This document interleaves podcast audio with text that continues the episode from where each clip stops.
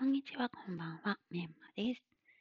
えっとですね、今までに投稿してきたトーク、すっごく声がちっちゃいなって思ったので、今日はちょっと大きめに聞こえるように話してるんですけれども、今日のテーマは、憧れの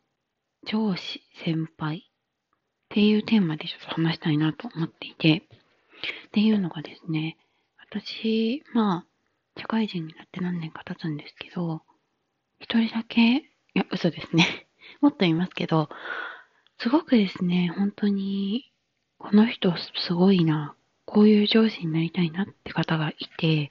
まあ前職、今働いてる上司も素晴らしい方なんですけれども、前職のね、上司がすごく私の中で、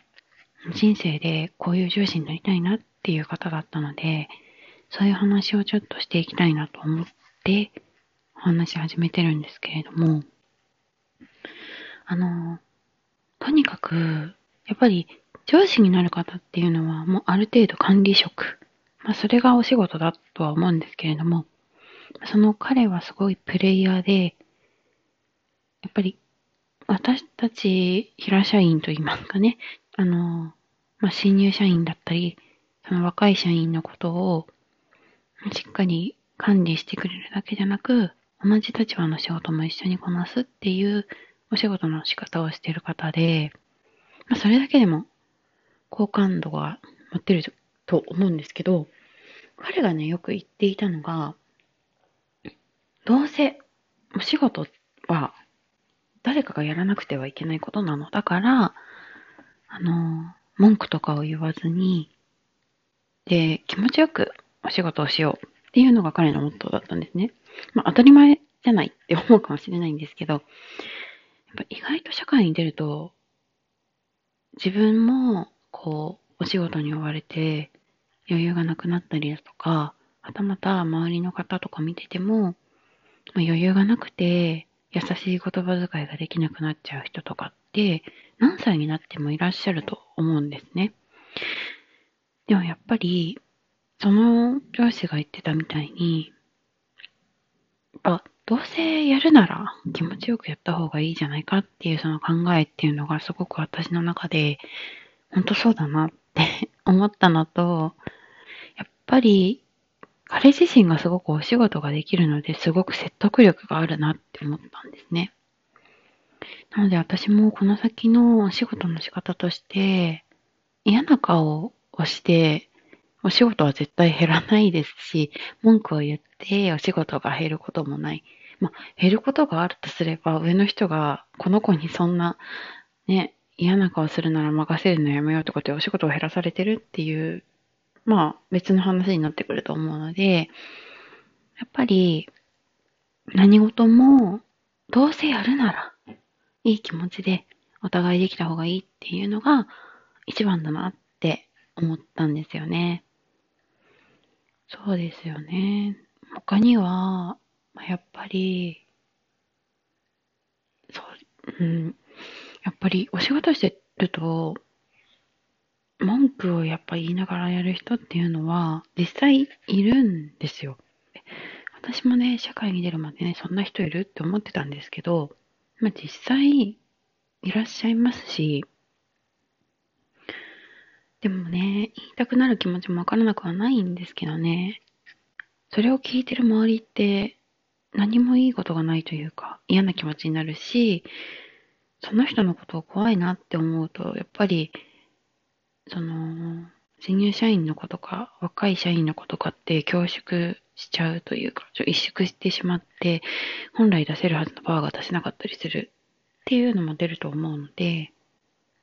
まあ、できれば、まあ、働き方として、まあね、機嫌よく働くっていうのがね、本当にね、大事だなって思いましたね。私もね、ほんと入社したての頃とか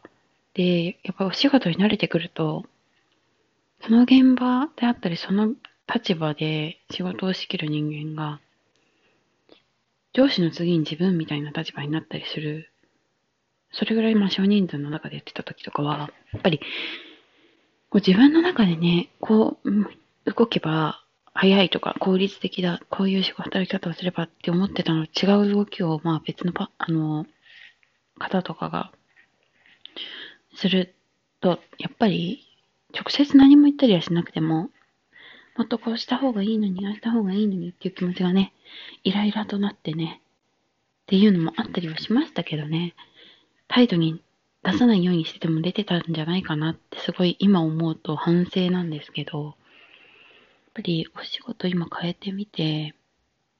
だいぶ、あの、そうですね、機嫌よく仕事しようってすごい心がけるようになりましたね。どんなことを、まあ、言われても頼まれても、これは別に決してイエスマンになれということではなく、まあ、くやる、こなすそういう人のところにお仕事はまあ降ってくるでしょうし、まあ、ただただ仕事が降ってきて仕事の量が多くてっていうのは全然いい結果ではないのかもしれないんですけどね。で、そこで受けた仕事を達成したら、やっぱり仕事ができる人だなって周りからは見られるだろうし、で、また仕事が降ってくるでしょうし、で、まあまた新しいプロジェクトに選ばれたりだとか、そういうことで自分自身もね、意欲が向上して、会社の中で必要な存在とされてってなっていくと思うので、ね、こうやって話してますけどね、全然私がそううまく世渡りできてるわけでは全然なく、本当にそうでありたいなっていう理想を今話していますし、そうなるために今も私自身も頑張ってる途中ではあるんですけれども、やっぱりそうですね、なんかお仕事でうまくいかないなって思った時だったりだとか、そういう時に一度ね、考えてみて、決してね、その、イライラを表に出さないように、出さないようにってことでストレスになってしまうかもしれないですけども、出してしまったところで果たしてそのストレスは解消されるのか、もし解消されないならば、周りの人にせめて嫌な気持ちを与えずに気持ちよくみんなで仕事ができた方が全体得になるんじゃないかなというところでっていうのが、まあ、今回私が話したかったところといいますかね、その憧れる上司の働き方から学んだ私の理想の働き方なんですけれどもね。あまりまとまりもなくなってしまいましたが、今日も聞いていただいてどうもありがとうございました。また次回お話しする機会があったら聞いてください。メンマでした。